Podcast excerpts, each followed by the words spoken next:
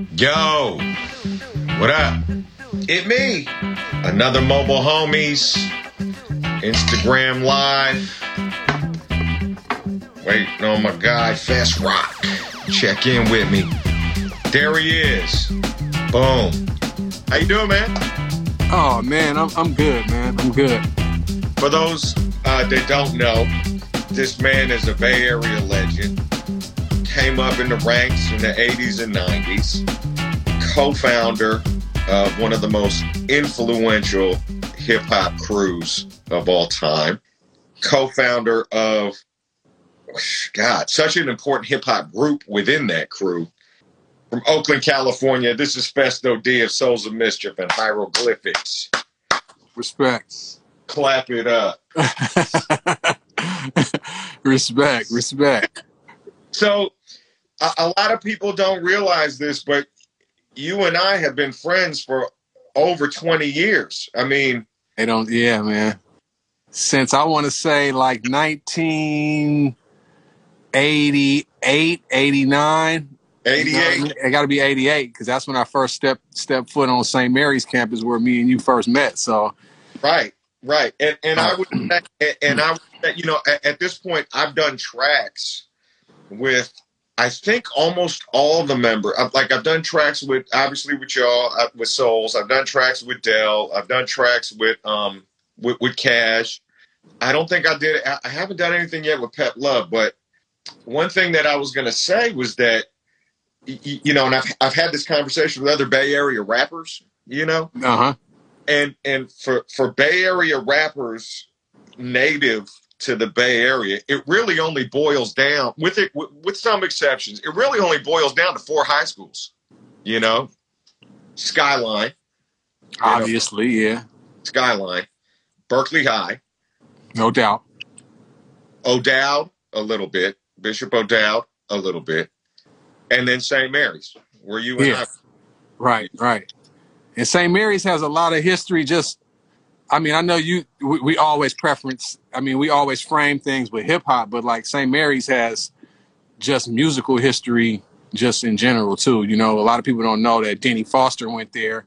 Oh, wow. Um, that's right. so, so that's uh that's that's for a lot of people that don't know. That's the production team behind En Vogue and many other many other Bay Area acts, not just En Vogue, but they, yeah, I mean, they put their stamp on a lot of stuff. So I always shout out uh, Denny Foster, Tom, uh, Thomas McElroy Yeah, as well. So they both went to I want to say it was Tommy. I want to say it was Tommy. I might. I'm sorry for that mistake. That's Tom. It was Tommy that went there.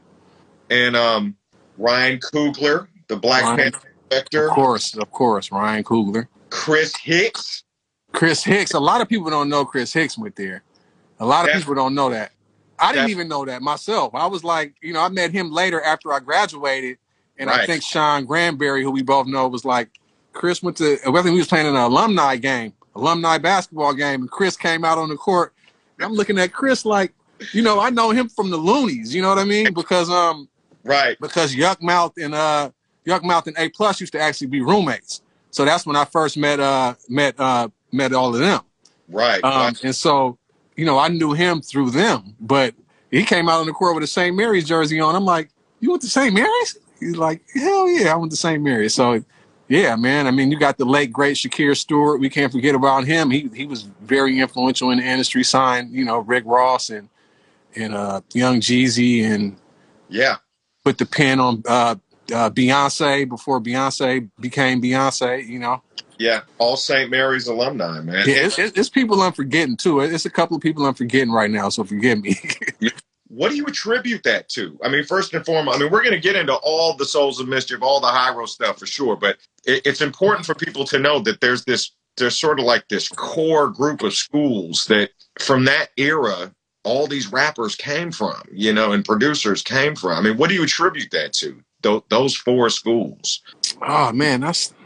I mean, Berkeley High. I can point to like, I think Berkeley High is just it's the only public high school in Berkeley, so that's a melting pot. And it's Berkeley High is almost like a college. So it's kind of like a rite of passage when you go when you walk step onto that campus. I know because my sister went there, Yeah. my uncle went there, my brother went there. You know, like I got so much so much family um, history with Berkeley High, so Yeah. I know what it's like. Uh, my mom, on the other hand, was like, "No, no way, you're not ready for that yet." So she sent us to a little, little tighter situation. But um, Skyline, I think, is a little bit of the same, same thing too. You know, a lot of people that went to Skyline come from all over too. So they they come from mostly East Oakland, but you got different a different dynamic. So you got cats that come off the hill where I'm from, and and you got cats that's coming from the flatland. So that's kind of like a, a melting pot as well. Right. Um, in St. Mary's, as you know, me and you both went there. You know that's a melting pot because you got people coming from El Cerrito all the way to San Leandro and everything in between. Yeah. Um, so I just think when you have a melting pot, you have a diversity of cultures, you have a diversity of experiences, Mhm. and all these people coming together, and it's just like it's just like steel sharpening steel, you know. Right. So I, when I met you, I had just come from Berkeley High, and I and it was that that exact experience. You know what I mean? And yeah. I just remember, and this is something that lived on with Souls of Mischief for a long time. And, Shout out Oakland Tech. Shout out Oakland Tech. Somebody's like Oakland Tech. and this and, and, um, this is something that lived with Souls for a long time because not only were you guys so obviously famous for the music, you know, and it was so groundbreaking at the time, but you guys were also really popular for your style. You know what I mean? And and and just as somebody that knows all four of you, I point to you. I point to you as the dude that was the genesis of, of that style. And, and I think it got touched on, you, you know, in, in the Souls of Mischief doc. You know what I mean? Like, I think it was plus it was like, yeah, Fest was the one that probably had his hair cut by a professional barber with a license, you know, which is totally true because I remember, you know, I think you were either one or two years below below me at St. Mary's, and I remember when when Fest started, and he's there on the courtyard, and I was I had the same conversation with the Grouch man, and and here's Fest, he got the double goose, the leather, and you're gonna remember. I know you remember this day. I know you. This is the shit. This is the kind of shit that I remember. You had the brown bubble goose leather with the fur collar, brown cross cords, brown ballies, Ooh wee. and like a leather sweater right, with the leather, like just like you had just came from Eastmont Mall. right, right, Shop. Back, like right, right. like like Eastmont Mall, like crack era Eastmont Mall, 1988. You know what I well, mean? see, see, I gotta credit my mom, man. I, you know what I mean, like because that was her spot. Eastmont Mall was my mom's spot, so you know, I first of all, I wasn't allowed to go there by myself. you know, especially back, you know, 13, 14 years old. Mom's was like, "Oh no, no, no, no, no, no, no! yeah. I got to go get something out of um, Mervyn's anyway. So you can come along with me if you want. And I'd be like, Mom, can we, you know what I'm saying? Can we slide downstairs to Z Man? You Right. know, and that's where Right. everything I had in that era was pretty much from Z Man and, uh, you know, right across you had T. Uzi, so I could kind of kill two birds with one stone. I could go check in on the music, and then Right. I could come back and look at all all the fresh kicks. Right. And um and but yeah, I do. It's funny that you say that because I don't know if I remember that specific day, but I definitely remember that whole fit laid out on my bed before school. You know, I think I said that's one of those you set it out, you put the jacket down, you Yes. put the, you know, you put the jean, you know, everything was ready to go. You know, I don't know if back then people really know like it was about that's what kind of that's that's what it was about. It was about the the silky, leathery, bally t- type, you know, the uh, the slick Rick teenage love video look. You know what I'm saying? That's what we was going for. And the crazy thing was, and- and I've, I've had this conversation with people like, you could only buy these brands at Eastmont Mall or Hilltop Mall or, you know, like, I, like, I mean, yeah, where else? like you couldn't even buy the, the the model of that Bally was called I never I never knew this at the time, but the model of that Bally was called the Siesta, right? Okay. You could not go to the Bally store in San Francisco. You know what I mean? Yeah, yeah. Or anywhere else. You could not Yeah, yeah, yeah. and you would ask them for the siesta, and they'd be like, "What the fuck is that?" Yeah. You know, and you'd be like, "Yeah, you know the ones, the joints you buy at MB Mall." You know, or See, or that's that's some that's some real that's some real hip hop history, some real Oakland, Bay Area, Berkeley hip hop history right there. yeah, it's crazy, man. And, and MB Mall too. MB Mall was the other spot where you might be at. It was like you went to Eastmont first, and Yes. then you went to Hilltop, and then if they didn't have it, you were like, okay, well we're gonna try MB Mall then. right, And MB Mall might you might look up and they might have it there. right. So I mean, so that carried over.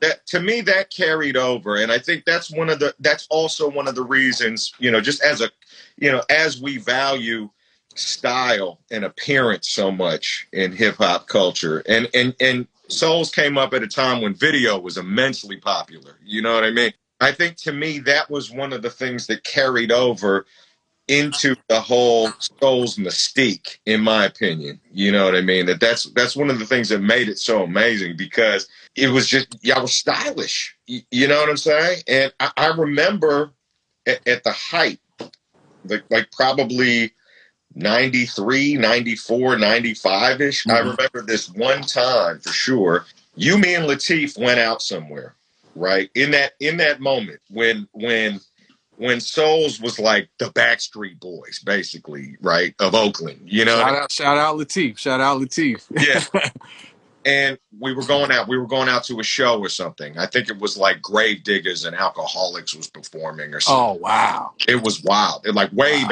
back right and you were like oh we're going out okay shit i gotta think about this man you know how you had to put on a and a hat and a big ass jacket and damn near a, a, a mask like that and we weren't in quarantine you know what i mean because I you remember that. I remember that. Where do we I, I- was was it like the Omni or something like that? Like I can't remember. it was in the city somewhere in the city you oh, know okay, okay, okay.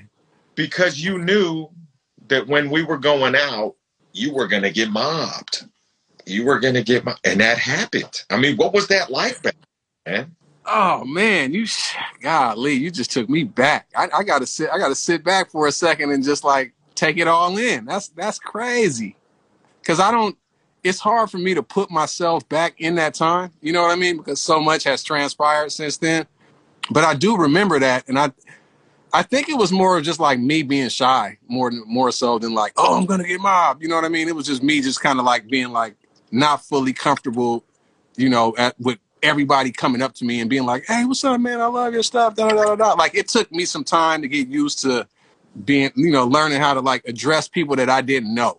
You know Right. what I'm saying? And just because more because that's not my natural personality. My natural personality is a little bit more introverted and reserved. So it took a little while for me to, you know, kind of say, okay, all right, I'm comfortable in my own skin. So I just was like, all right, let me cover up as much as I could. But now looking back on that, I realized no need to do any of that. You, you just go out and a few people are going to say, hey, peace, what up? But it's not to the point of where you, you're going to get so mobbed that you can't even do what you want to do or anything. I, but I, I, I think the, the the point that I'm trying to illustrate though is that Souls was such a phenomenon at that time. You you know what I mean? Like what you guys had achieved, it, it, it was unprecedented for quote unquote underground hip hop from the Bay back backpacker hip hop from Yeah. Yeah. to get signed to a major label.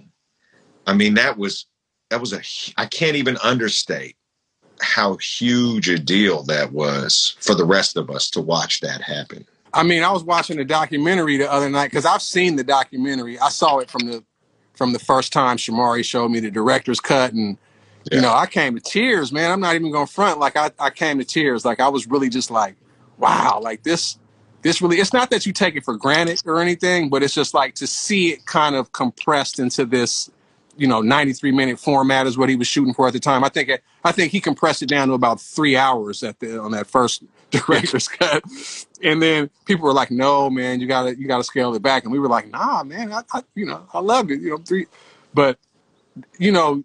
From experience in that time and being around in the early '90s, you know, the Bay Area wasn't necessarily known for, you know, certain styles or whatever. You know, even though they, they existed, it's not like the world knew it existed. It's not like hip hop knew it knew it existed. It was kind of still the best kept secret of the Bay Area that we had all this diversity and all these all this like talent out here, um, and we kind of got overshadowed by the the MC Hammers and and and people like that. That were and, and no knock on Hammer, he was he was so huge. You know yeah. what I mean? Yeah. That you know, I mean, he had cartoons and action figures and was on yeah. cereal boxes and all that. So it's no shame in that. It's just that we felt like it's something. It's it's a piece of this story that's missing, basically. Yeah. You know, and and so I think people were just like like yourself and others who come from a similar background were just like, okay, one of us made it. You know what I'm saying? Like yeah. I think that's really was like we we champion that, you know, we we we were the flag bearers of a certain fabric of Bay Area society. You know what I mean? Yeah. So to be, I think that's what I'm most proud of when I think back on on that time is that we kind of um, we were a breath of fresh air for hip hop in general, but also mainly for the Bay Area itself to see like, okay, we don't have to be all you know pimps, gangsters, players. Right. You know, there's a there's a diversity of of of humanity in this in this area, and it's been like that for generations. It's not just our generation, but you know, if you look at now, that's the norm, right? It's the norm to have this person all the way in left field, this person all the way in right field, and everything in between. Yeah. So it's an honor and a pleasure to be one of those people that that help kick down that door. And and I think one thing that needs to be um always needs to be like to kind of put things in perspective about that time is you know, I was I sent Opio last night, like the night before last. We were texting back and forth at about one in the morning because I found this old show on YouTube, and it was in San Francisco, but it was in like '95. So this is post '93 till success and like into the beginning of No Man's Land era kind of. So I had sent him this video, and it was just a show, and I was like, I texted him at, I said, "Yo, nobody's on their phone." Like everybody was just in the moment. The side of the crowd, the side of the stage was just as rocking as the front row. You know what I mean? Yes. Like people dancing. Walt Boogie was out there doing his thing on, on stage with us. It, it was just like you don't you don't see now you see this. It's yeah. almost like people are not there. They're like, let me document this. Let me put this on my Instagram. Let everybody was in the moment, and I I don't know why I went off on that tangent, but it just you, you know since we're talking about that era and that time, that's one thing that needs to be needs to be referenced is the fact that technology, the world wasn't as interconnected as it was now. So when you went out to the club, you're not going to see, you're going to see people you know, obviously, but it's not like, oh, let me let me be on my phone. Let me. Everybody was there in the moment, enjoying it, and so I'm happy we got to experience and uh, experience that in that particular time. Yeah, no, I mean, I, I think that's important to note, and I think the thing that was really interesting about Hiero in general, but Souls in particular, because you guys had the most focus on you at that moment. In in that moment, I think, from my perspective, you know, this this depending on who you were a fan of in Hiero, you're going to have a different perspective. But from my perspective, I mean, you guys definitely had the the most focus on you at that moment, and the interesting part was you existed in all these spaces, like you just said. I mean, you were the probably one of the only West Coast groups, A, to get signed, or Bay Area groups to get signed to a major label, number one, right? Number two, you were also affecting hip hop culture on the East Coast as well. You, you know, I mean, you, you guys are part of all these moments, you know, like being on Stretch and Bobbito's show, which is obviously super iconic, you know, for that time period. The Wake Up Show on the West Coast, you're sort of in the Bay Area. You're in the Bay Area, which is more so known for like the mob sound, as far as the right. as far right. as the world is concerned. You know, yeah, yeah. You're on the cover of of the Tribe Called Quest album, you know, arguably their best album, you know, that that a lot of people say. So you're you're you're in all these spaces. I mean, was it difficult to like straddle that because at that time there wasn't a lot of cross pollination, you, you, know, mm-hmm. between listeners and fans of those particular subgenres, you know. Yeah. Was that a challenge? for you guys to exist in the in in in and navigate that those worlds? I think I think sometimes it's advantages to being to being young. Mm. And and that's that's one thing that I feel like we had going for us in that time is we only someone that's been through life and all of that can really understand that that's what's actually happening. At the time, we were 20 years old, 19 years old. We didn't even realize that that we were just like we made it, we're on a label and we got we're doing what we what we have to do. You know what I'm saying? To be to like kind of carve out our space in hip hop. Yes. We were so focused on doing good music, everything else was just kind of extracurricular, to be honest with you. Okay. Like we were just like, let's go in the studio and let's create the best album that's out right now. Mhm. You know, and not that we were listening to everything, comparing it, comparing ourselves to that, but the bar at that time, if you ask me personally, everybody in Souls might have a different bar. To me, the bar was set by the Chronic. I remember um, we were mixing the, the uh, Souls of Mischief uh, album, first album, 93 Till Infinity. And we were at Battery Studios in New York. This is where this is in the same building as Jive. So a lot of the Jive artists do their do their projects in Battery, but Battery is also where a lot of other people do albums too. So in the studio, we were in one. I think we were in A. Uh, in B was De La Soul. In C was uh, UGK, and um, we were all in there doing a project. I think De, uh, La was doing Buhloone Mindstate. We were doing 93 Till Infinity, and UGK was doing. Um, forgive me, I can't remember the name of the album, but it was the one that had. Um, it was the one that was after Pocket Full of Stones. Maybe they were doing a full record, but Okay. I would see Pimp C like every day, and uh, and, and um, Pos and uh, mostly Pos and Mace, and you would see um, Trugoy every now and then, and and and uh, obviously people that were on the label like Q-Tip, and so we're seeing these people all the time. It's like, Yeah. you know, you're just at that point. You're like, okay, I'm in this. It's not like you don't feel like an outsider anymore. You feel like someone on, on the inside. So. I can't remember who it was. It was either Pimp C or one of uh, one of the La guys came in and they had and they were like, "Y'all got to hear this. This the Chronic." They had it before it came out.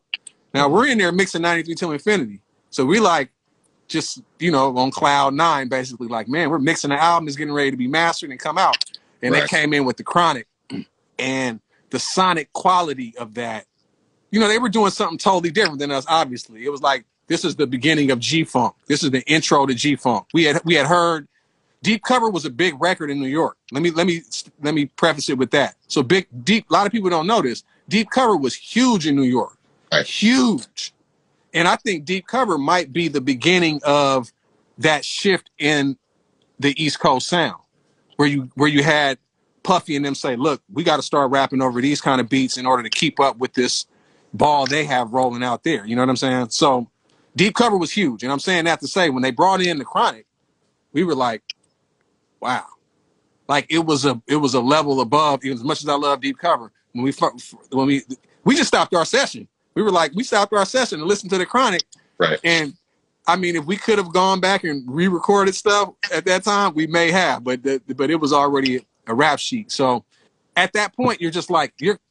These are our contemporaries, and it's not that you're competing with every single other artist, but at the same time, it's a competitive spirit that flows within all of us in hieroglyphics. So at the same time, we're hearing Casual Fear itself, and we're like, wow, you know what I'm saying? Like, look what he's doing, and and and then Extra Prolific, who was down with us at the time, was coming with his stuff, and then Del was coming with No Need for Alarm. So like, we're just entrenched and immersed in the music itself. Yeah. All the other things that were coming along with it, I think it was just flying by us too fast. One of mm-hmm. our monumental moments, and, and one moment I point to when people say, "What's your like? What is the moment you think about?" And I and it's the Souls of Mischief album release party in New York City. Mhm. And I was talking to our DJ Breakbeat Lou. Shout out Breakbeat Lou, um, Ultimate Beats and Breaks. yeah. And he was like, I didn't even know him back then, but he was like, yo, he's like, man, the Souls of Mischief album release party is the best party I ever been to. Word. Wow. And I was like, the one in New York, he's like, yes. He's like, you couldn't even get in. Wow. You couldn't even get in. Like, like it was only industry people like Das EFX, Wu Tang was in the front row. Brand Nubian, Tribe was there. Um, I remember having a long extended conversation with Tribe Called Quest. That's like that moment right there. Like that's to this day, that's still the moment that I go back to when I when I say like we we've arrived. Yeah. You know what I mean? When I saw this crowd, these are all people that I probably saw at the Gavin convention Yeah. years before you, you know years and then here they are watching us now. So it's like it's certain moments that just happen that you say we're we're here. We've arrived. and, and um you know the the thing everybody that you mentioned right there that was at that show legends all In their own right. Yeah, totally in their own right. right i mean and you can connect the dots between you know all of these people. You know, Sophia Chang, who was our A&R, she ends up going with Dean, going to D'Angelo, then Wu Tang, and then Tribe Called Quest. You know, Q-Tip put, picked out the second single, which was Never No More. He was the one that fought for us to go on tour with them. That was our first nationwide tour, being on tour with Dayline Tribe. yeah All of those are moments. Every single night is a moment crazy with them. Um, and so, yeah, I mean, just to that to me, that was like the stamp of approval and like you've made it. You've you know this. Not forget a Grammy, forget like a a a, a, a Billboard award, forget Yeah. all of that. That to have your your peers and your you know accept you in your contemporaries accept you in as one of them. That's what you really want in hip hop. You know what I'm saying? So that's we strive for that, and we made it to that bar. And then it was just like, okay, how do you now that we're full you know how do you how do you keep keep, keep pushing and dig up and go to that extra gear you know man it was and and i think that following year i still have the poster here somewhere man that that following year you know i had developed a relationship in japan with manhattan records and a company and, and a company called lexington. Yeah. They knew i was from the bay area you know and i i had put out my first record in 1993 you know and it was a small little independent record. And so Yeah. they knew just from me being in that area that they knew i knew you guys. They knew that i knew you know so and so and this and they were like Yeah. you know what this 93 till infinity album is fucking exploding in japan. Can you put us in touch with them because we want to do a tour you know? Yeah. Which we did. Which that yeah that prompted the the back to school tour.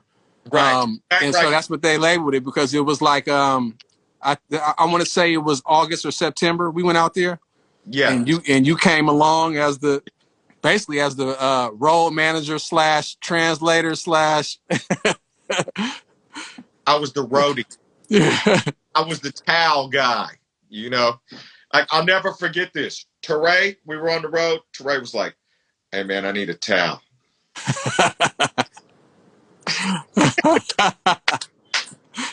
I was like uh, uh okay. But no, but I, I learned that was so much fun, man. And, and um, so so we were in Japan. We did like uh, two two or three cities. I can't remember. Yeah, Uh, we did. We did Tokyo. Obviously, we did Sendai, and one. Oh yeah, right, right. Right.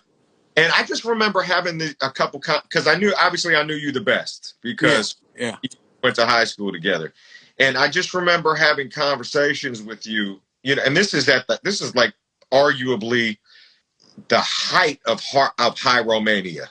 You know, because Fear itself had come out. Uh, Del had a few albums out at that Yeah, yeah. you know, and then '93 Till had just come had, had come out a year prior, right? So the crew was just hot. I mean, it was you know there was it was a full on movement. You know, like you said, you you guys had a yeah. Because that was uh that was to, to put it in context. That was summer of '94. yes, So right before school starts, uh, that fall of '94. Yes, Um. So yeah, I mean, '93 Till was definitely at. I mean, '93 Till has had ebb and flow. That's what that's what's interesting about that song. Is like it, it hasn't really had a height because it's been like it's had a resurgence. yeah, And you know what I mean? But as far as Hiero, the collective, I would Right. definitely say that summer was, yeah, we were all on jive, all, all, all everybody's music videos in rotation, right, songs in rotation, everybody's touring uh, at some at some degree, and then we're going we're touring, we're going around the world. So we're hitting up Canada, That was our first time. Uh, I feel like that was our first and maybe last. That's probably our first and last international Hiero tour. We Oh, have not we have not been over any ocean as Hiero since that time. That's really interesting. We've never been to the UK as Hiero. We've never been now. Now people have been individually. Souls Right. of Mischief, Casual, Del. We've all been individually, and they're always like, "When can we see Hiero?" And I'm like, "Well, you know, whenever somebody's ready to pay for nine or, or ten plane tickets to get us out here." Right. Right. Um, yeah. and then yeah, so I'm sure once we get out there, but it, it hasn't happened. So so that's that's monumental in and of itself. That's the only time we've been out there. Yeah, but but what was interesting was one of the I remember this really clearly. One of the conversations that you and I had was, and I'll never forget this. You were like, you know, everybody's around us, and you're like, these are some of the most competitive dudes I have ever met. You know, that one sentence explained everything to me. All the question marks I had how are these guys so young and so advanced? You know what I mean? In their skills, you know, how have they been able to to make such strides at a such young age? You know what I mean? When I when I heard you say that and then just being on the road with all y'all at the same time, hmm it all made sense. Yeah, I mean because so I can't remember what prompted me to say that, but it's a it's a it's a fact because you know me coming from um I always tell people I came from sports culture. You know, so that means I grew up, you know, I grew up playing baseball, basketball, swimming, track, you know what I'm saying? And so I kind of had that in me as a as an athlete, you know what I mean? Like, you know, you always go to win. That's the that's but then to transfer that into music, that's definitely Hiero. High row is what helped me transfer that competitive that competitive edge or whatever you want to call it into music. And so it's friendly competition amongst crew members. Sure. Yeah. And that's what I think that's what kept pushing, you know, because I can point to a lot of different things that when you said you you said that um you know the advanced aspect of it, right? So I can point to a few different things that that aided in that, right? It's like, you know, you got you know, Del is a couple years ahead of us, right? Right. So he's already, you know, when we're still in high school, he's already touring. He's on tour with Ice Cube and and and um and so he was already ahead of us in terms of like the professionalism and all that kind of stuff. Right. And so, and then pri- even prior to that, like doing demos with Jinx and those guys obviously being older, uh, uh, Sir Jinx, shout out Sir Jinx, who was, Yeah. you know, DJ for Ice Cube and, and other, many other acts and producer as well. And them kind of like, uh, passing down things to us. And, and also, uh, I got to shout out my man Onion, who had a, who had a, uh, who had a spot called an Onion Lab in I- Berkeley. I started with Onion. Yeah. Oh, I see. I never knew that. in the ninth grade, it was I started with Onion Yeah. in in lab in in Berkeley High yeah, at, Berkeley. At Berkeley. with with him, Mac Mill, Uh huh. and Roski. Did you did you meet those guys? Did you ever meet those? Nah. I never met them because see, look, this is my experience with the Onion Lab. Yeah, Hey, y'all, I'm about to go um St. Mary's. You know, that's one thing about me is I was driving before everybody. So I, I was driving at like 15, 14 years old, right? yeah, So we lived all the way in East Oakland, but I went to St. Mary's. yeah. Which was in which was in Berkeley. Yeah. So I'm going to work out at the gym, and and I'm like I can give you I can give cats a ride to the studio. Mm, So I would just go in for a few minutes, vibe with the beats, and I'm like I got to slide. You know what I'm saying? And I'm and then I go go to the gym, and, Right. and do whatever I was doing there, and then I come back and it'd be like the song would be done. And I'd be like, "Yo, man, let me get on the song." You know that that was my that was kind of like my entry point to souls. You know, Well, let's let's talk about that competitive spirit a little bit because Hiero's had some legendary competition and some legendary battles as well that a lot of people may not know of. Souls battled Freestyle Fellowship, right? that was Hiero. Yeah, Hiero. Battled Freestyle. Yeah. Uh huh. and I was in that era, so so a lot of that shit was bubbling for for a long time. Yeah. Like one one crew was like, "We're the best," the other crew was like, "Nah, we're the best." You know what I mean? And like So now, IO hooked that up. who IO hooks. did he really? IO hooked, yeah. Wow. IO, yeah, IO was um I, I can't remember if he went to school in LA or he you know, he was a little bit I think I was IO in your grade? yeah, Yeah, so IO was a little older than us, so he was already in college. yeah. And he just, you know, he had a wide network of folks he knew, and he knew somebody from Freestyle Fellowship. And I can't remember so um, how it happened other than that, but that was there. for all the West Coast underground fan, two of the most influential underground West Coast hip hip hop groups of all time, right? Crews. Uh, put me in that room, man, with y'all in Freestyle Fellowship. Yeah, you talking to the wrong guy. I wasn't there. Oh, you weren't there. I was not there. No, Oh no. no, no. I was not there. So? So it was. Um, I can't remember, man. I can't remember. I just know it was at Domino's house. Domino used to live over by um over by Kaiser, and um, so Domino was there. Opio. I, let me just say who wasn't there. Okay, so Dale wasn't there. I Yep. wasn't there. Yes.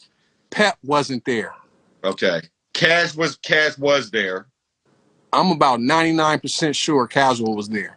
Casual. Casual, yes. Opio, Tajay, and Snoop. I think Snoop. Okay. I'm okay. not sure about Snoop, but I think Snoop Oh my god! I thought you were there. I, I this was something that I've been. It's on my. It's on my sheet right here. Ask about Freestyle Fellowship. Like that was something for fans like myself. You know. I'm kind of glad I wasn't there in a way now. I'm kind of glad because I don't have to answer the question like somebody who was there. Oh my god! but that but that wasn't the other one either. You know. I mean, there was there was the the Hiero rivalry with Hobo Junction. I tried to I tried to make it. Me and A plus. Um, I had a cousin who was visiting me from Chicago at that time, Okay. and from Chicago of all places. Yeah. And and he's like, "Yo, what's happening? Is this some beef?" And I'm like, "Kind of, sort of, but not really." You know what I'm saying? And I'm like, "But just you know, come and ride with it." And we ended up. Uh, I think I went to go pick up A plus, and we're riding out there to San Francisco, listening to it on the radio. Sound like it's getting ready to be more than just rap. You know what I'm saying? right. and um one, and we got we got out there and it, it got yeah it turned into something that we're not proud of at that point but um thankfully nobody got hurt For sure. And I mean, this is all part of Bay Area history, man. I mean, this is all Bay Area hip hop history. And obviously, Yeah. every, you know, shout to Fear, shout to the Who, right?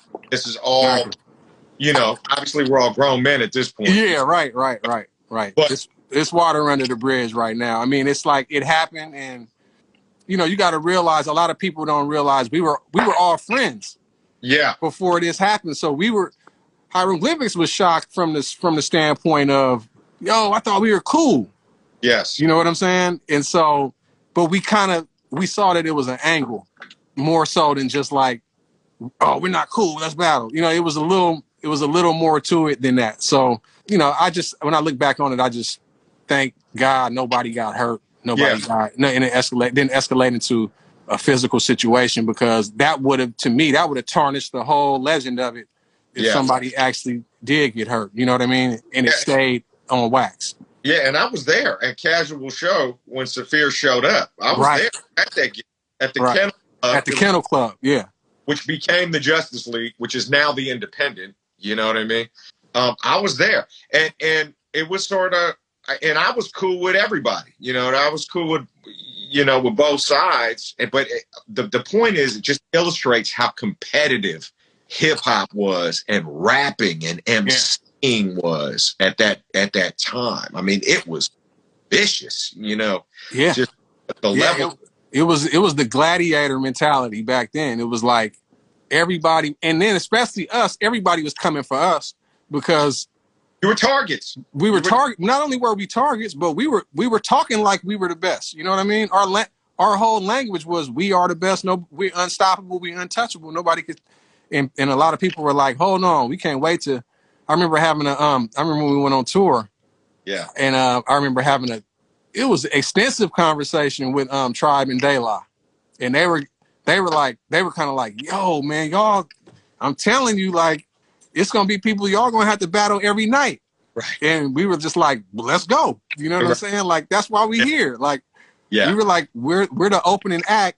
You know, by the time you guys go on, we already battled four or five dudes back. You know, Right. backstage. Yeah. So that was um that was what it was about. And freestyle, it was about the freestyle for us. So that's the whole caveat in that battle is, you know, and it, it was talked about for some time and it created a debate between off the head and written and how you approach a battle and those you could do a whole class on that on that on that Yeah. battle really and just really really digging into it and, and like saying you know because it was really improvisation versus pre-written stuff Right. and at the time the average person doesn't know They don't know the difference. the difference. anyway so they just hear the face value of it right. but i think we all learned a lesson in that Yeah. and on both sides of it.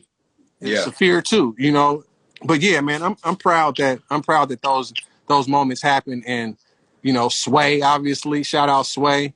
Yeah. For being one of the champions of of the real what I say I say the real, I know it's it's kind of a, a washed up term now, but you know, people say like the real the real hip hop or whatever, which is Yes. lyricism and originality and and that Yeah. competitive nature at Right. its at its foundation. You know, Right. doesn't mean you doesn't mean it doesn't extend beyond that. But during that time, we weren't trying to write, you know, something for everybody in a radio hit and, and, and a nice song for the show. And and Right. you know, we weren't trying to it hadn't compartmentalized like that yet. Right, right. And and you know, it's interesting when you talk about like this sort of mentorship that Tribe provided, you know, and and that Man. and Ice provided, you know, to yeah, yeah, man. We're lucky. I mean, you're learning from the best of the best, you know, and it, it when I hear and and that was the effect. I think they obviously saw something in you guys, you know, that we all saw, you know, and even to this day, I'm sure I have to bring this up. This this was so incredible for me to hear. This was when Andre 3000 did his interview with Rick Rubin. I, I know you heard about this, and, and Yeah, yeah. and the moment he was talking, and this is not the first time I've heard legends say things like this about you guys in interviews, but he was like, he said, Andre was talking to Rick Rubin, and he's talking about how he had a conversation for hours with Eminem about Souls of Mischief in 93 till infinity. You know, then I remember years ago watching, it was some MTV something with Kanye, and he was like walking people through his history, right? Three till infinity comes on, you know, and he's like, Yeah. these guys were a huge influence, you, you know, on me. How does that make you feel when gods of the game feel this way about your work and you guys? I'm gonna say this, and I'm gonna be totally honest with you. I know how it sounds, but I'm not surprised because, and I'll tell you, and the reason why is because you got to realize we first of all, not just how long we've been doing this, but like we've seen the progression of artists that. For let me give you, let me give you an example. Eminem opened up for us in Detroit. It was us, Boot Camp Click, and Eminem. And Eminem and Eminem went on first. Eminem gave us his demo and was talk and was telling us about how he was going to fly to LA to go on his radio show, and he was nervous about it. Wow. And so this was the radio. This turned out being the radio show that you know Dr. Dre heard him, and, and, and the rest is history from there. Right. So I didn't personally have a discussion with him, but I got Eminem's demo with his phone number on it. I still got the I still got the cassette tape that Wow. he gave that he gave me. And so I um you know we met Outkast way back in the day. I was I think I just like tweeted this like um I, I had a talk with Rico Wade who was with Organized uh, Noise. I mean, and he this was around '96. I had I, I I had honestly went down to visit Shakir Mm, for the '96 Olympics. Mm. Shakir was like, "You can stay with me, D. We, you know, this is this is like yeah. I'm going way back now, but The um, 96 Olympics. The 96 Olympics. And I went and uh and Shakir was kind of just getting his foot in the door doing what he was doing.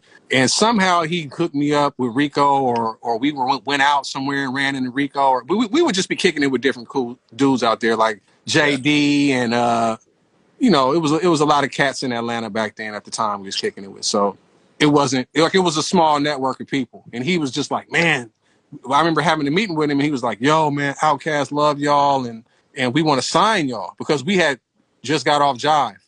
Right. And I was like, no, we're starting our own label.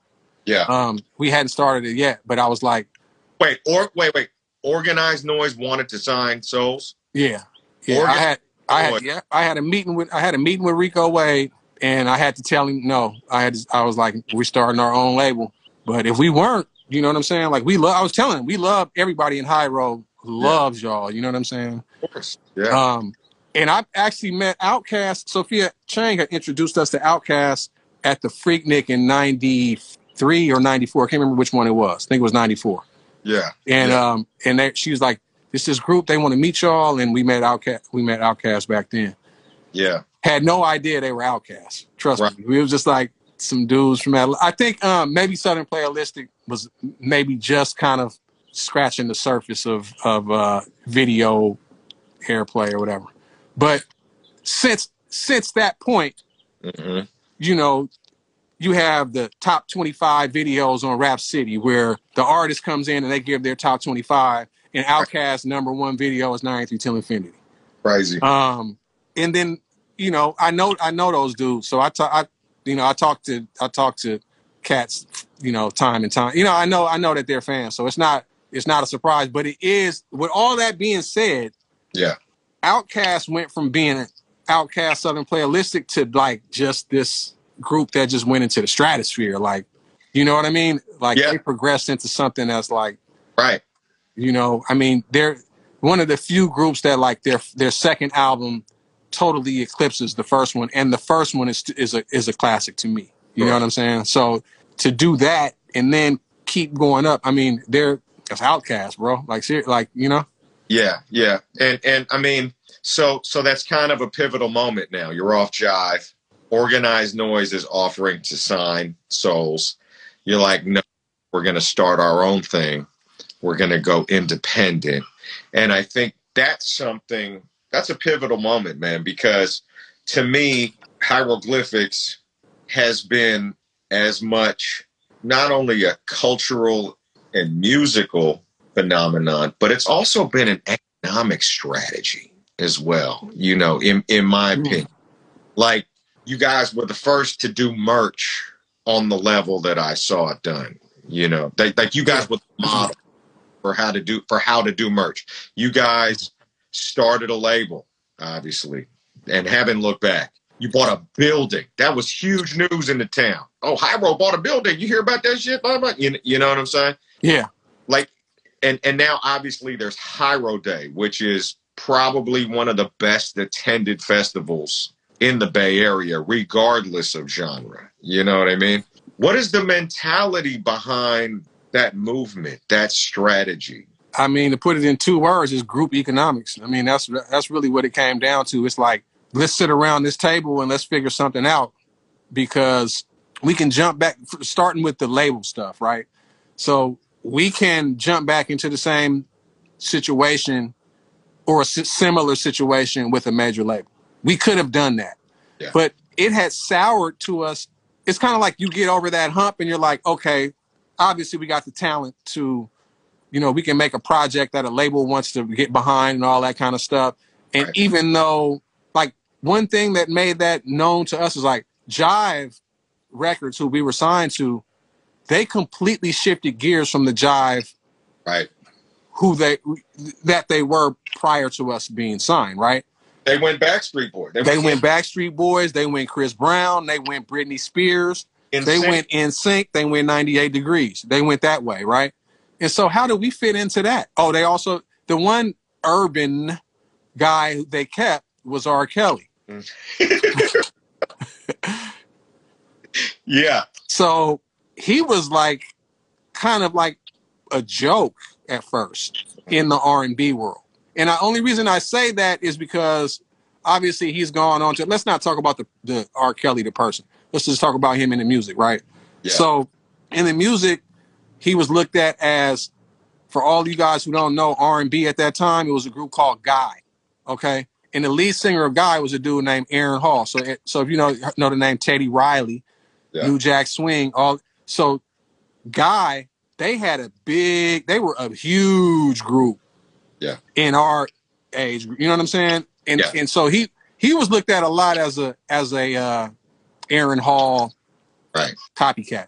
I'm I, I'm gonna speed up. So with that being said, he goes on to have major success. So much success that he's the breadwinner at Jive, and he's the he's the guy who is basically funding all of our projects with his projects. You know what I'm saying? And so at that point, they realized, look, this is where the money is, and the people on the label like Tribe. Tribe was already disgruntled, if you ask me, when we first got there.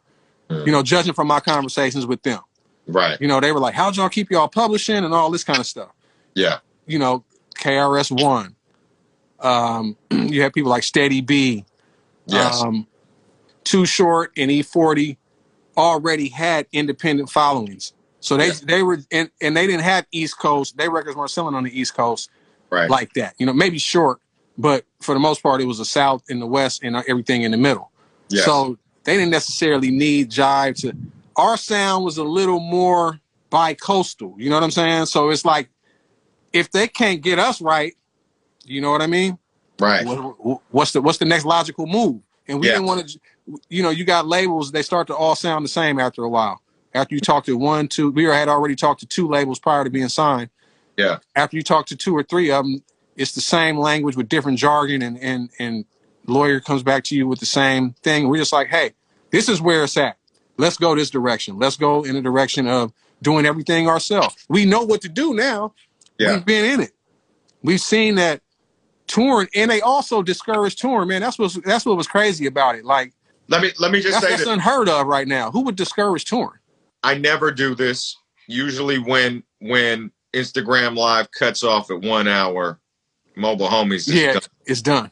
it's done. That's gonna happen here in a second. I would Okay. like I would like if you have time, I would like to Yeah. continue the conversation. I never do Okay. this. It's really interesting to me. So can we do this? Yeah, yeah, yeah. Let's. You want to jump out and jump back in now, or Yeah, yeah. So Okay. I'm gonna sign this one off and then I'm gonna start up again. So everybody tap it tap back in with me and Phesto D in a minute, okay? all right, man? I'm back. I'm back. Cool. So we were talking about exiting Jive, and then Yeah. so the idea is planted. How did the idea get planted to start Hieroglyphics Imperium from that from that moment?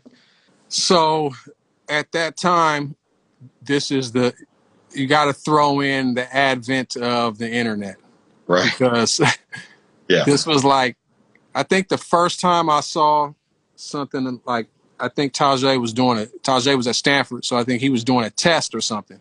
Mhm. and he was like, I just got to. I think we went up. We were on tour. I go up to the room, and he's like, Yo, I gotta um, you know, finish. I gotta turn this test in. Mhm. I think it was like his midterm or something like that. Yeah. And I was like, How you doing a test on your computer? Like, Mhm. can't you just steal the answers? And you know what I mean? And he was like, No, this is like happening right now. It's this thing called the internet, and da da da da da da. Yeah. And I was like, really? Like, you know what I'm saying? Like, I think that's the first memory that I have of somebody saying those words to me, the, in- the internet. Yeah. And um, around that time, this dude named, this is fast forward a little while, cat named Stinky from Philly. Shout to Stinky. Yeah. Yeah. Um, started a uh, website, basically. Well, we were like a website. A website? What the hell's Oh. a website? A website. Right. Yes. Huh? Well, Yeah. there's the World Wide Web, and then you have right. your own space in this huge. And we're like, okay. Yeah. And so he was already a, uh, you know, you know, he was already a computer scientist Right. at that time, and had, and took it upon himself to start this website, and it, and so he kind of pushed forward the idea of us having our own space outside of our warehouse down in West Oakland. Yeah. you know uh, we were sharing a warehouse at that time, and um, it's kind of blurry to me, like what things happened first before the other. You know what I mean? Like it's like Yeah. so much was happening, but um, that was one of the things that like we said, okay, well we can sell our, you know, t-shirts and cassettes, and and we're doing everything, you know, s you know, checking the mail, you know, that kind of thing. So it's Well, just I, I, Shopify before before Shopify, you're doing everything. You know, Right. this is this is pre Napster. yeah. This is you know all of that. I think it's also, you know, just to provide context also in that in that time. I mean, this was what, like mid mid late nineties, mid nineties, late nineties, somewhere around there. I mean, what This year? is like ninety six between ninety six and ninety seven. right. Yeah. So just just to give context, especially in the Bay Area, there were a lot of independent record labels back then. You you, you know what I'm saying? A lot of hits. You know, it w- there was Stones Throw was still in the Bay Area at that time. That was like sort of the beginnings, also the Bay Area independent underground hip hop movement. I think Beni B had started ABB Records. ABB, yeah, no doubt. Obviously, SoleSides and Quannum. I mean, we've been doing our thing there for a minute. Yeah, yeah. All the I- mob. I think it- Bust It Records was still around, which was But- MC Hammer, MC Yeah. Hammer's label. That was an independent label. Yeah. Sick Wid It. Well, I think Sick Wid It probably had a deal at that point, right? I Sick mean, we had a deal with that. Yeah, definitely they had a deal at that point. Yeah, because I, I do want to, you know, once we kind of get past this, I do want to ask you about the jive days a little bit because it's kind of interesting to me, man. You know what I mean? So you you guys step out of this major label situation, and it was just kind of in the air also that oh, it can be done. You can go out and start your own record label. You know what I mean? And you can succeed, and you can sell, and you can tour, and you can, you know, you can, you can, you can. You know what I mean? So that was kind of the content. That's kind of historical context that y'all are, are entering into at that moment. Mm-hmm. Was it scary? It was it it was because you just didn't know. Like you're like, okay, we don't know. We're kind of walking into a dark dark room in some instances. You know what I mean? Yeah. And you don't have that machine behind you. You are the machine. Right. So you know the basics, but you don't know all the little nuances of. So there's gonna you're gonna hit some you're gonna hit some obstacles. You're gonna hit some roadblocks, and then at that point you got to rely on your network right. to kind of push you through and say, all right, you know, you gotta you gotta be able to use that Rolodex. You know what I'm saying? Yeah. Um, and so I think it was scary, but once but still we're still young Yeah. we're still young, so we just knew like we want to press up our music and we want to get on the road. Yeah. And we had made a lot of contacts since And- prior to. Did I hear you say that Jive had discouraged you from touring? Well, or they were anti-touring? Or explain that. Well, to tour you need money, right? Yeah. And so that's what I mean by that. You know, if you're gonna go on out on the tour, yeah, go ahead. But you know, at the, they had I don't does this term even still exist? Tour support. I remember tour support. tour Yeah. support was like you know we got our we got our deal all these these our budget is partitioned into these different things so one is like video budget then you got recording budget and then you got you want tour support to be in there because Yeah. um you know a lot of people I, like I, I thought when you first get on the label they just that comes out of their money or something doesn't work like that if you want to if you want to press we want to press up high Hiero shirts and sell them on the on the road. They don't do that. That comes out of your pocket. Right. So you're thinking you're gonna get this advance and go buy a new car or whatever it is, and you find out later on, oh, you know, you might want to reinvest in yourself here and do this, that, or the other. So these are the things that you learn about kind of after you get get you on that on that on that platform, label platform. Yeah. Okay. So, and also you're four guys. You know, it's four dudes splitting up an advance, splitting up a guarantee, splitting up the. You know, it's Yeah. Once again, group group economics. yeah, yeah. So, so did you feel like okay, let's give it a shot. Let's go indie. You know, we know we got the fan base. We know we got the contacts. You, you know, hey, other people are doing it too. You know, maybe it's possible. You know, I mean, like how I mean, that, you're getting like so little off the, you know, off the dollar, off the record, and you. Let's just put it in mathematics. You know what I'm saying? Let's split up. Let's split up an e- uh, easy round number like ten. Yeah. Okay, with a major label, you're gonna get how much out of that ten? You're probably gonna get between one and two dollars off of that ten. right? you know and so we're just looking at it like well if we press up everything or or we look just it's simple math Right, it's going to cost me this much to press it. And this is when physicals are still going. Right. physicals are going. There's no digital option here. Records you and know what i mean?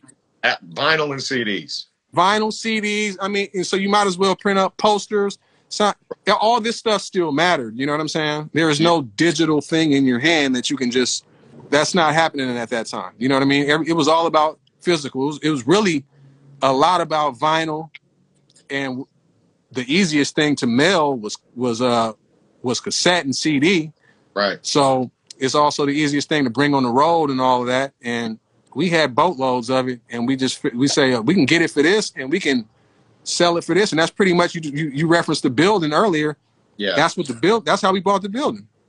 The building is from the um the payback from Third Eye Vision. No label gave us that money. Our fans gave us that money. yeah. That's crazy. Our fans built that building. You know what I mean? So so let's put that into perspective. Three to four years after '93 till infinity, right? Souls, Casual, Del, Extra Prolific, all find themselves no longer in that major label situation, right? Is that right? Right. Collectively, you guys say, let's start putting out our own records. No, thank you, Organized Noise, you know, for offering us a deal. No, thank you, XYZ major label Mhm. We're on our own. Third Eye Vision comes out. I remember when it came out. It was huge as an independent album. It was huge, right? I think it did. What you guys did like over a hundred thousand copies. Independent, Yeah. right? Yeah, over a hundred thousand, and part of that that was part of the incentive to start the label. It's like, hey, we don't have a record that we all. I think people that gets lost a little bit in the history of hieroglyphics is that there was no hieroglyphics, the group Mm. record.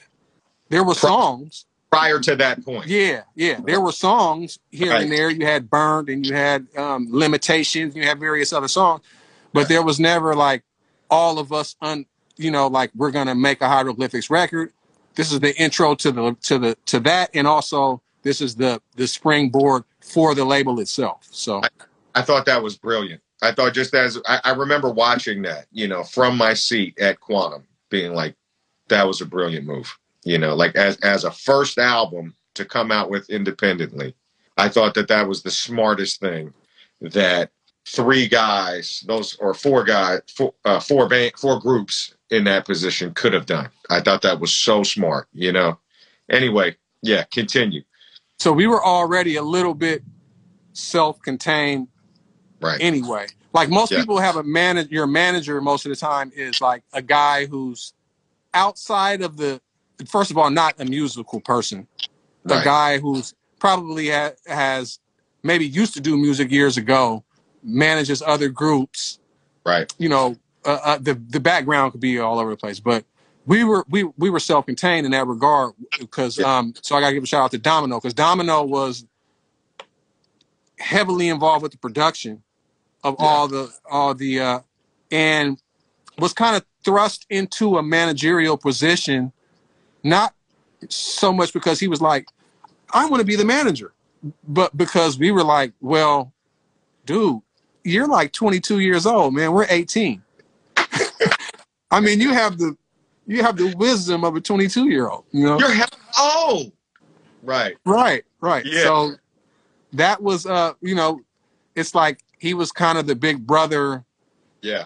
of the crew, you know what I'm saying? And and he was Domino was brought into the crew actually through Dante Ross. hmm So yeah. Dante Ross, Shout out to Dante. Yeah. yeah, shout out Dante Ross. Dante Ross was the A and R for Del, and the, and uh, you know, Cube was kind of like, oh, you're my, my cousin Del does music, and then uh, he ended up getting Dell signed to Elektra, and then Dante was a bi-coastal dude back then. I think his dad was in San Francisco and he lived in New York. So he would come out here and he would go to frequent this record store, um, Groove Merchant, in the city, and somebody introduced them, and then he's like, "Yo, well, I know these dudes from Oakland, uh, you know," and he he brings them over here. This is before we're out, obviously, and then um, yeah, so so Dom is comes in with this like he he adds like a completely different element to the crew. You know what I'm saying? Right. Um, production wise, you know, everybody was doing stuff on like an EPS and an SP12, and he comes in with like this Casio sampler that was like, yo, what is that? You know what I'm saying? Like a VCR, you know what I'm saying? He used to, but he had smacks, he had heat. And um, so he was a musician first. He wasn't, he didn't come into the crew like, I want to be the manager. Right. He was a music, he was a musician and then he got thrust into that role. And so he would be the, he was a liaison pretty much between with him or lawyer Michael Ashburn. Yeah. Were, you know, like the tag team duo. Yes. Um, liaison between the groups and the label. So they had already kind of got their feet wet with all the label biz and gave us the opportunity to pretty much just be artists. Right. And like, and, and I remember, like, I was introduced to, like, because Domino's the only one that's not from Oakland. You know what I mean? Right. And so was, and, and he's kind of the, to my knowledge, he's the only guy that like didn't in one way or another grow up with the other guys. You know what I mean? Yeah, yeah. And when I met Domino, he was introduced to me as the manager. You know what I mean? And so, um, but I always did sense as time went on that was sort of a reluctant thing for him. You know what I mean? Like he he sort yeah. of had, one foot in, one foot out because he started as a producer. You know what I mean? And I always saw him as you know, shout the Domino because you know I always saw him as kind of like the glue in a lot of ways. Like he was sort of the Swiss Army knife of Hiero. Like, you know, he was the producer, he was the manager. Then, you know, sometimes I would even see him DJ. Like he I was saw DJ. Yeah, yeah. You know what I mean? Yeah, And, he uh, covered he covered a lot of ground. yeah, And and um that's once again, that's like that kind of is what Hiero is about. You know what I mean? Yeah. Like cats just being like for whatever putting putting whatever they want to do aside. Because when you're in a group, you just have to kind of be like that. You have to be like, okay, one person might be more outspoken than the other, and they're gonna, you know, certain things are gonna happen, and then you you got to kind of humble yourself and be like, okay, well, I guess my idea wasn't cool then, you know, and right. That's Right. that's that's part of I mean, you, you, know this. You're in you're in a larger larger group. You're a solo artist, but you're also in a larger collective, and so you know, like, you know, Yeah. it's a lot of lot of different things at play, and certain Yeah. people are, quite frankly, better than things at others than, than others. For sure. I mean, that's another thing that's interesting about y'all. I mean, every crew, every squad, every group has its internal issues. That I mean, this has come up time and again on on Mobile Homies. Mhm. This is time and again. You know, and I can speak to that personally as well. It's how you manage those issues that determines your level of success, your longevity. You know, it's how you navigate the personalities, Mm-hmm. the weaknesses of every member, you know, that keeps it going and, and how far it can go, you know. And Yeah. like, I mean, it's so interesting. Like I said, I mean, Hiero is to me is just as much an artistic and a and a musical phenomenon as it is an economic strategy. You know, because you take all the fans, you take all the experiences from the major label situation, which now looking back was a very short segment, a very small sliver in time for the Souls of Mischief group and for hieroglyphics. You know what I mean? It was a very Yeah. short period. You know, Yeah. in the grand, if you're looking at the pie graph, I mean, it's like this much Yeah. yeah. right and uh, so you take that moment you, you bring it into the hieroglyphics imperium independent moment you know which Mhm. is still which is still the moment you know then those gangs become a building and now we're into this period where it's Hiero Day. And I just had that same feeling when I heard Hiero Day was being launched what is it, eight, eight, nine years ago now? Nine, ten years ago? How long? It's nine. So next year will be next year will be ten. Ten. And I've played three Hiero days in various different configurations, you know. Yeah, because you were at number one, right? You were at, at the, the, first one. I was at the very first one as Lyrics Born. I did one as Latyrix, me and Lateef. Yeah, that was a year before last, I think, or three years ago now. And then, and then I did Quannum MCs with uh, Gab Lateef. So I played three Hiero days. You know what I mean? And I, I, I got the same feeling when Hiero Day was announced that I got when I saw Hiero had made the decision to not re-sign with a major label and to start Hiero Imperium and do Third Eye Vision. I got that same feeling. I was like, these guys are fucking brilliant. You know what I mean? These guys are fucking smart because I immediately saw that there was a need. As soon as you guys announced mm-hmm. that, God, why, why didn't I think of that? That was there's a fuck there's a void here that they are going to fill instantly. You know what I mean? So now explain that. Like, how, where does the impetus come from? What what what was the catalyst for starting a festival in Oakland? Man, it was um, you got to credit Casual right off top, you know, because he was kind of he was the the one who thought to transfer the idea from just an idea into an act and, and and have it materialize. You know what I mean? Even though yeah. everybody helped it materialize, he was the one. He was like the catalyst. Um, but there was a catalyst before that, and it was a fan. I wish I knew the fan's name. Somebody suggested that nine three, which is September third, yeah. be Hiero Day. We didn't come up with that idea, for as, as I understand it. Yeah. And I want to say it was a Twitter thing or whatever was out at the time. And then it went from just, oh yeah, that's dope. You know what I mean? That's a that's a dope idea. Nine yeah. three Hiero Day, yeah. And then Casual took it from that to like, well, let's turn that into an actual. Let's do a party. I think it was just let's just do a little party, you know, and then the idea just got bigger and bigger. Right. You know what I mean? It's kind of like in the in it's kind of like as a as an artist, you start off with like, let me just write a rap. You know what I'm saying? Let me just try to yeah. write a rap.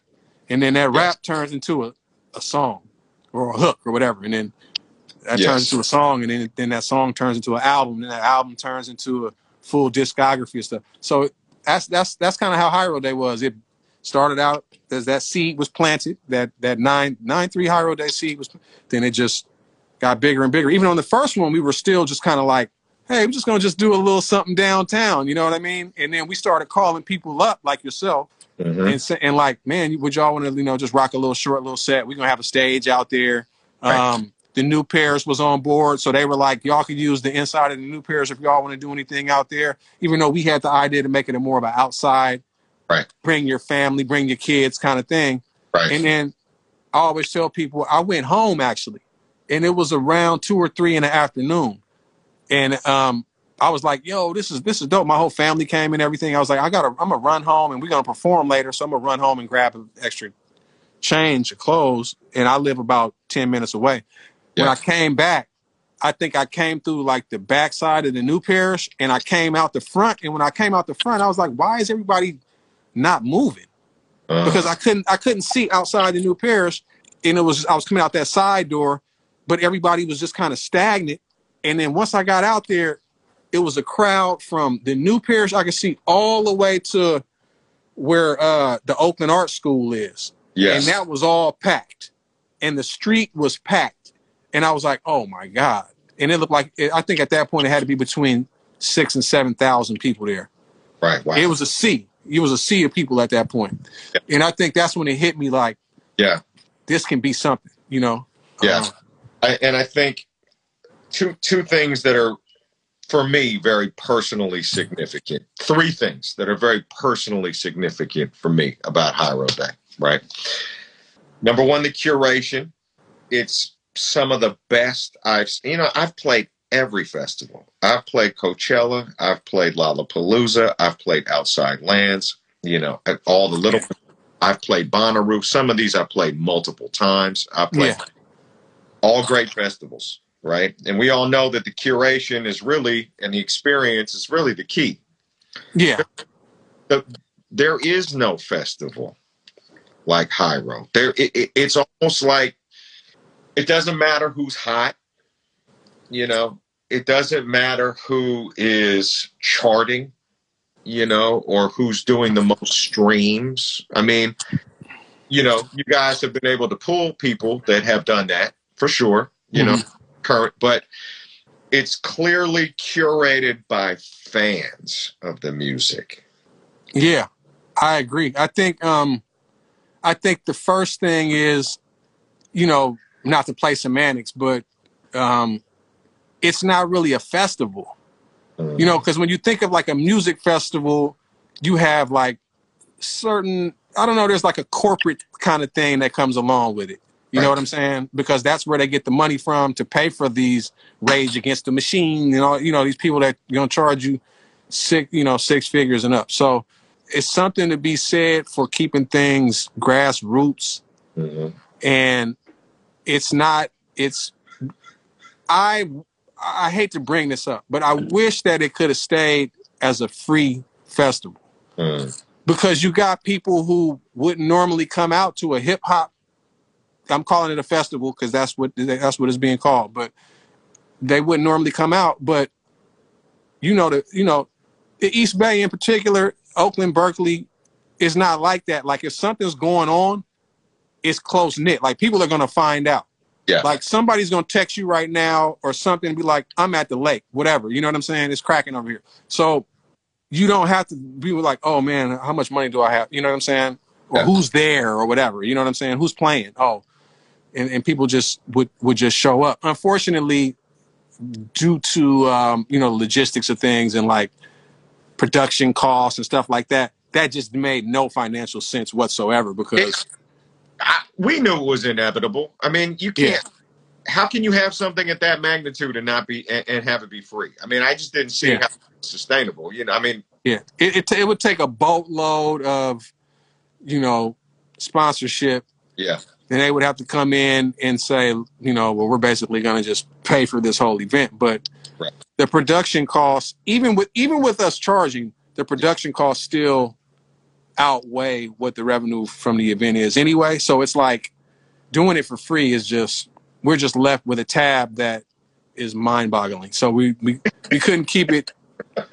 We couldn't, you know, we couldn't do it that way. But yeah, I mean, that's not to lessen the, what what it what Hiero Day means. Obviously, Hiero Day is is more than just like look who's performing. Oh, the lineup is dope. Da, da, da. Nah, man, it's way more than that. It's like yeah. a place where you can bring your family. Vendors come to us like, yo, I've never sold so much shit. You know what I'm saying? I've never sold so many t-shirts. I've never sold so many falafels or whatever whatever it is they're selling. Yeah, uh, I've never sold so much incense. Whatever it is they're selling, you know. I think this is a good place as any to announce to the world that uh, Hiero Falafel does exist.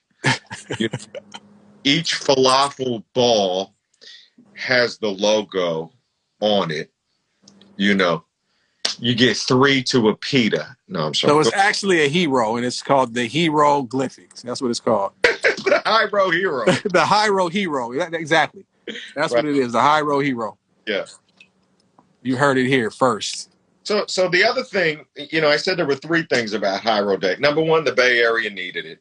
Number two, the Bay Area needed it.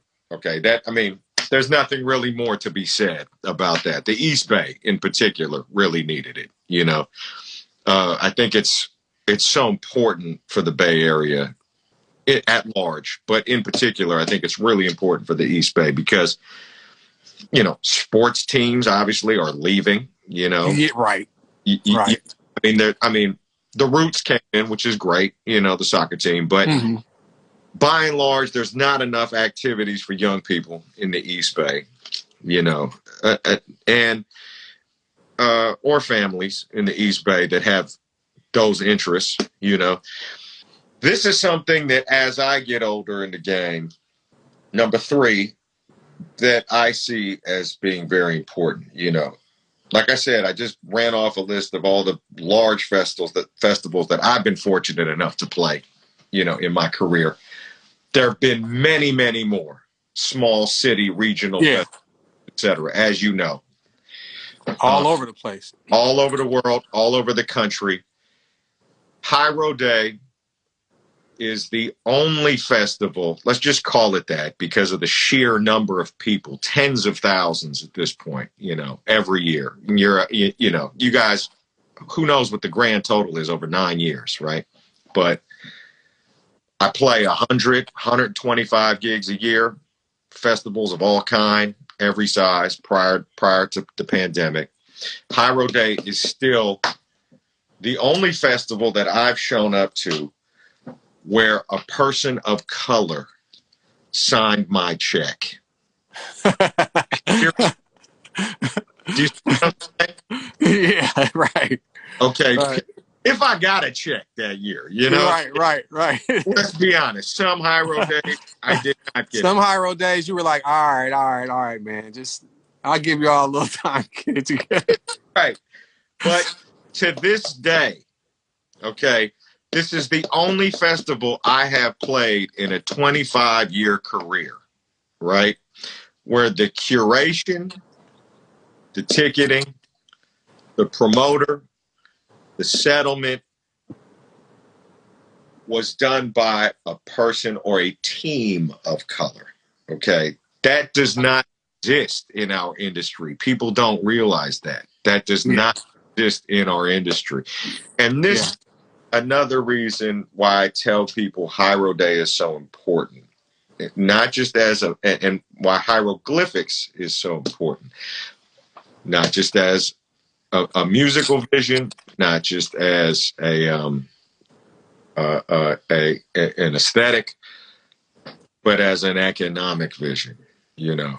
And that to me, that is what has made, you know, the souls of mischief and the the Hiero legacy for me as a fan and as a friend, you know, um, so special, you know. And I think I think I want to leave it at that. You know, I mean, we could talk forever, you know. Yeah.